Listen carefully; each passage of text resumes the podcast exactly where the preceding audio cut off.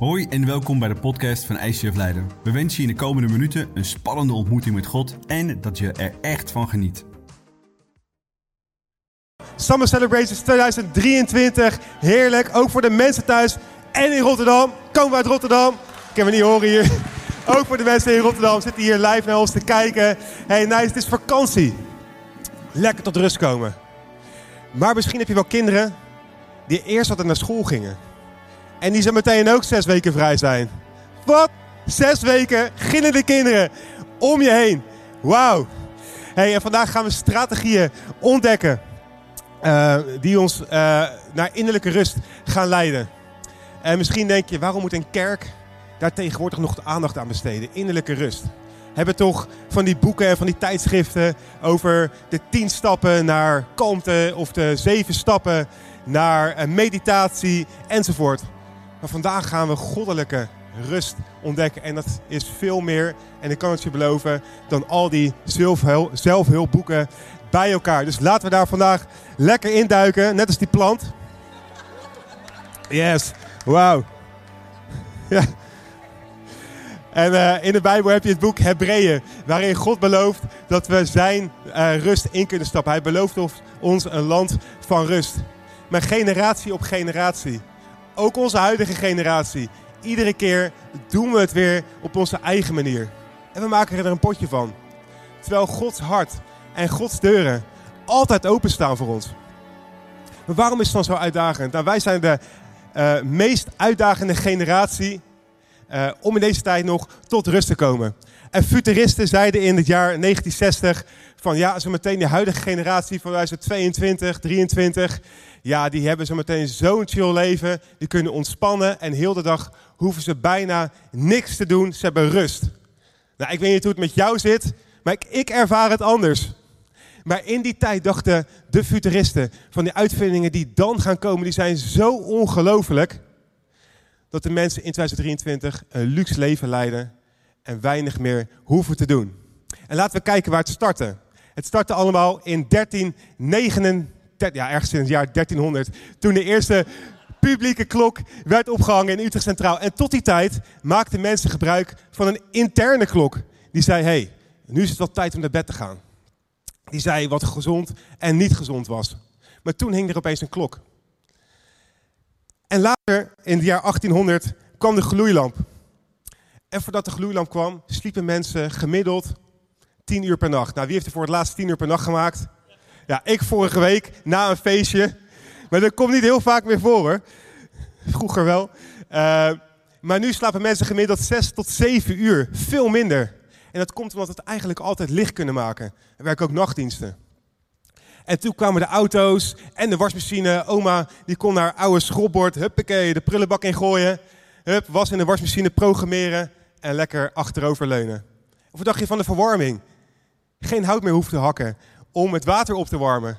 Nee, thermostaat gaat wat hoger en het wordt een paar graden warmer. Uh, de broodroosters, de afhaalrestaurants kwamen. Wauw, wat een luxe. En in 2007 kwam deze op de markt. De smartphone. Heel relaxed, want we zijn overal bereikbaar en overal connected. We kunnen alles overal doen wat we maar willen. Maar als we willen gaan ontspannen, dan gaat die ringtoon weer af. Wat? Maar het is zondag. Waarom krijg ik nu weer een mailtje binnen van werk? En net op het moment dat jij wil gaan slapen, de overdracht van werk nu om 11 uur in de avond, kunnen ze niet gewoon wachten tot morgenochtend.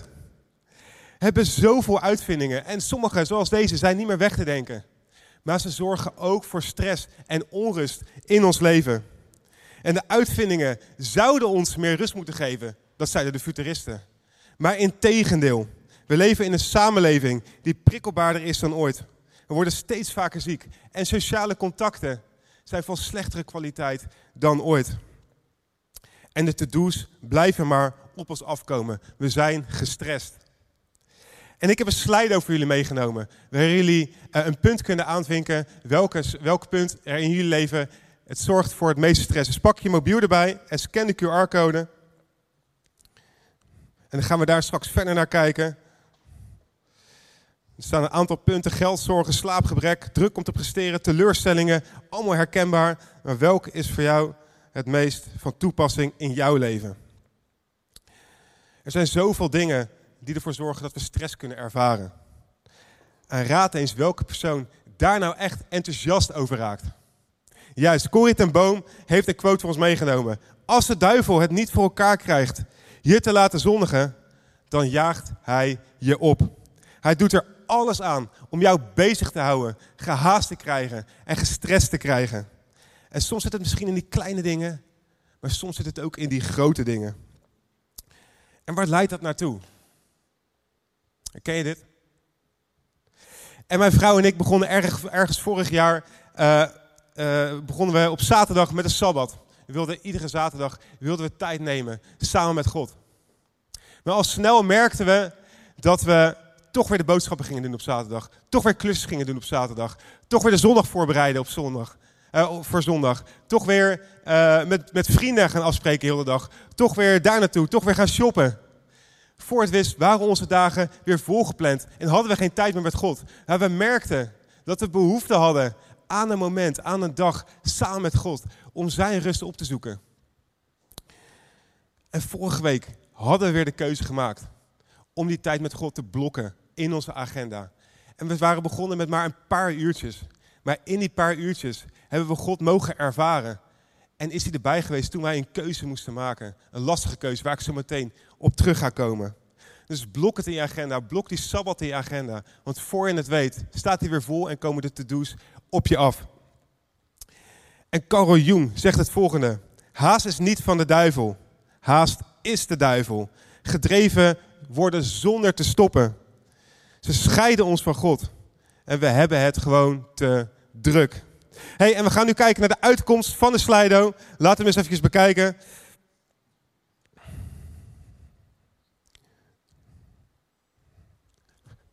Juist. Nou, een overvolle agenda, inderdaad. Wat ik net zei, blok die tijd met God. Druk om te presteren. Slaapgebrek. Ja, we slapen tegenwoordig veel korter. En dat ook net met een vader te praten buiten. Die zei, ja, het was weer zo'n nacht. Uh, geldzorgen, angst voor de toekomst, maatschappelijke uitdagingen. Maar bovenaan staat toch wel de overvolle agenda. En al deze topics die ons stress geven, die zorgen er uiteindelijk voor dat we niet in het hier en nu leven. We creëren een afstand tussen ons en God. En het verhindert onze geestelijke groei. We zijn alleen maar in ons eigen hoofd bezig. We willen het op onze eigen manier doen. Maar wie wel in het hier en nu is, en altijd al is geweest, is Jezus. En hij zegt het volgende in Johannes 14, vers 27. Ik laat jullie vrede na. Mijn vrede geef ik jullie. Zoals de wereld die niet geven kan. Maak je niet ongerust en verlies de moed niet. Wauw.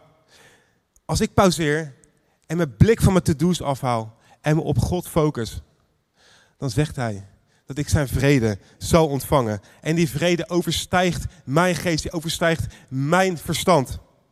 Geloof je dat dit ook voor jou geldt? Dat het ook boven jouw verstand kan uitgaan, de vrede van God. En het Hebreeuwse woord wat vaak daarvoor wordt gebruikt is shalom. Shalom betekent heelheid. Heelheid met God. In volledigheid zijn met God. Stabiliteit, gezondheid, welvaart. Het betekent veel meer dan een gemoedsrust of een wapenstilstand. Het betekent heelheid en vreugde. In welke situatie jij ook zit. En vaak denken we dat onze omstandigheden van invloed zijn op onze vrede. Zo. Lekker bed zo. Lekker een, uh, een zes sterren hotelletje geboekt, uh, all inclusive in Thailand. Als ik zo meteen die cocktail in mijn handen heb, met het oceaanwater op de achtergrond. Wauw. Dan, dan ben ik helemaal shalom. Wauw. Heerlijk. Hoe sterk. Uh, oh. Hey, en het leuke is dat ik hier in Thailand, kan ik ook gewoon mijn mobieltje erbij pakken. Ik kan het nieuws checken. Ik kan nog even wat apps checken. Ik kan hier helemaal geen kwaad hoor. Zo. Dan.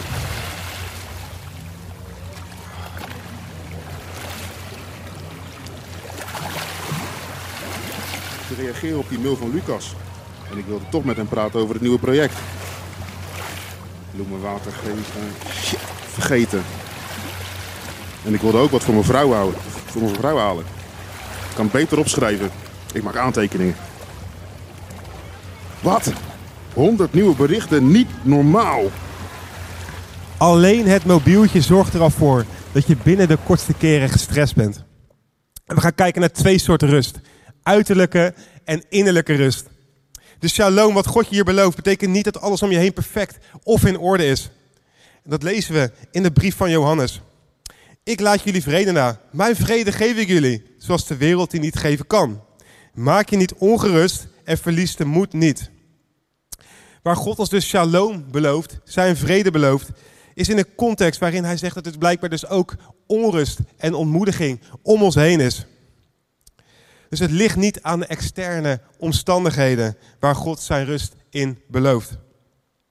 En het is goed om rust te vinden door de externe factoren soms gewoon eventjes aan de kant te leggen. Op vliegtuigstand te zetten. De televisie eventjes uit te zetten. Dat er geen afleidingen meer zijn. Of een keer op vakantie te gaan. Maar God belooft zijn vrede. Ondanks welke situatie dan ook. Welke omstandigheden dan ook.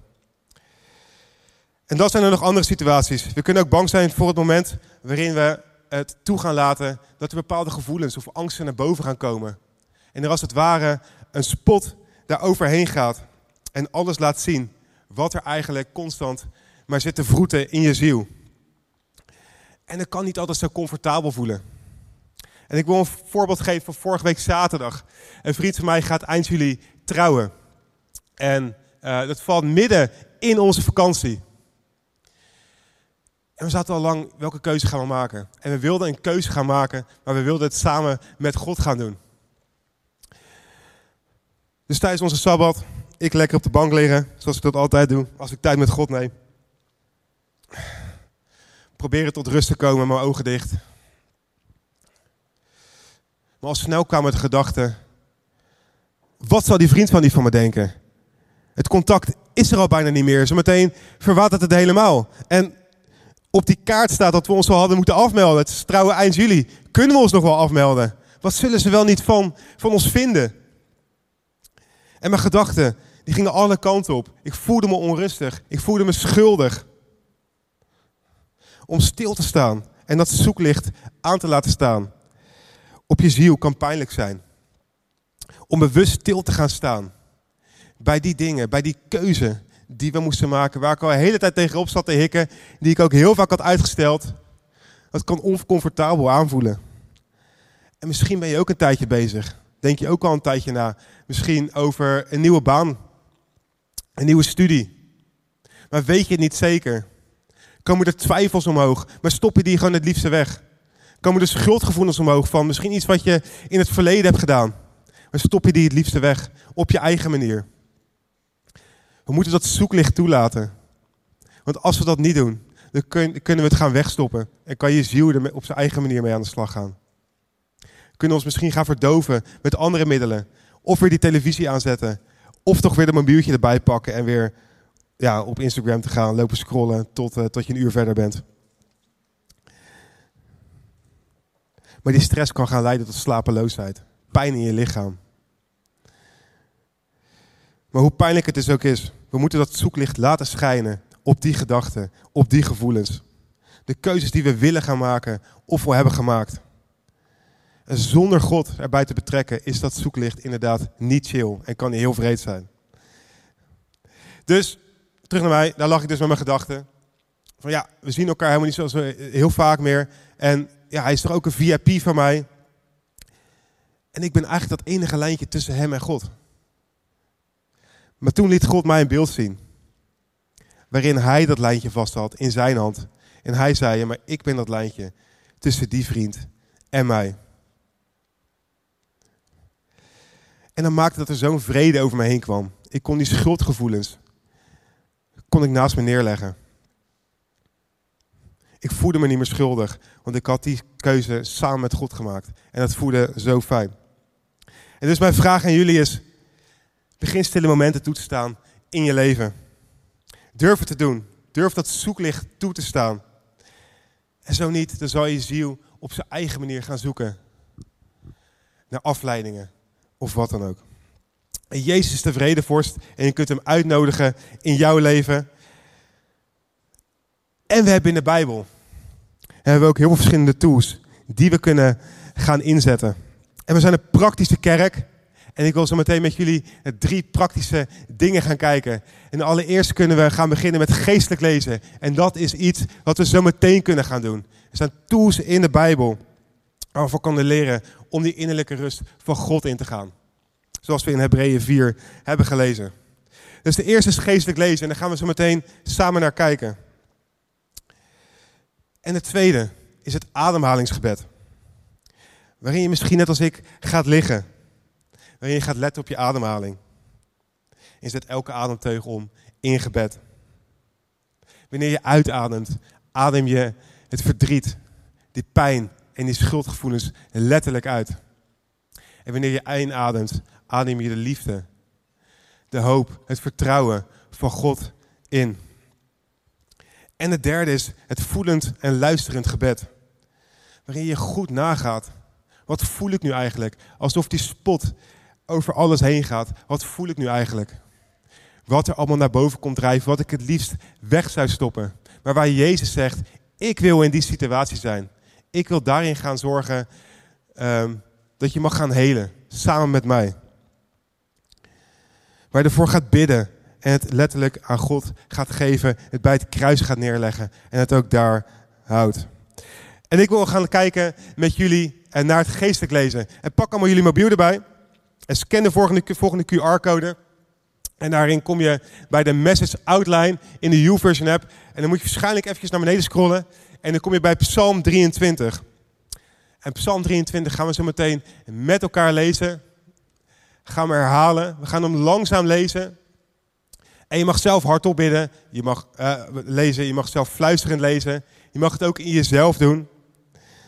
Maar we gaan hem twee tot drie keer samen lezen. Op een rustig tempo. En laat die woorden die we zo meteen lezen ook echt op je inwerken. Marineer ze als het ware in je hoofd. Iedereen erbij?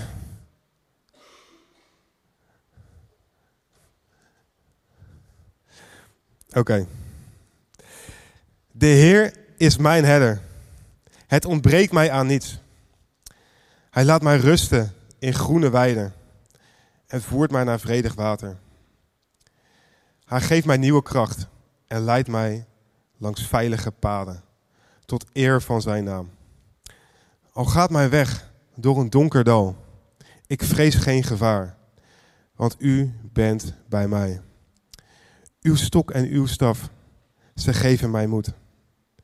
U nodigt mij aan tafel voor het oog van de vijand. U zalft mijn hoofd met olie. Mijn beker vloeit over. Geluk en genade volgen mij alle dagen van mijn leven. Ik verblijf in het huis van de Heer tot in lengte van dagen. De Heer is mijn herder. Het ontbreekt mij aan niets. Hij laat mij rusten in groene weiden en voert mij naar vredig water. Hij geeft mij nieuwe kracht en leidt mij langs veilige paden tot eer van zijn naam. Al gaat mijn weg door een donker dal, ik vrees geen gevaar. Want u bent met mij. Uw stok en uw staf, zij geven mij moed. U nodigt mij aan tafel voor het oog van de vijand. U zalft mijn hoofd met olie. Mijn beker vloeit over. Geluk en genade volgen mij alle dagen van mijn leven.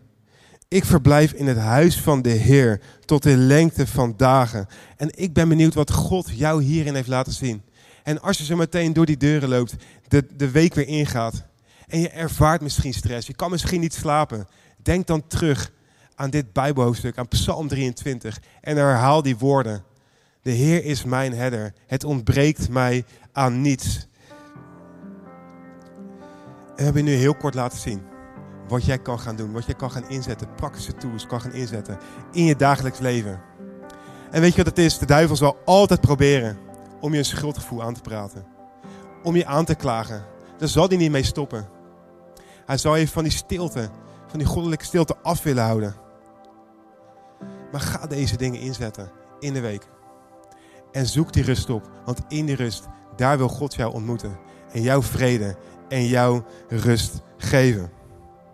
Dat is wat God ons belooft. En in Filippenzen 4 vers 7 staat. Dan zult u de vrede van God ervaren.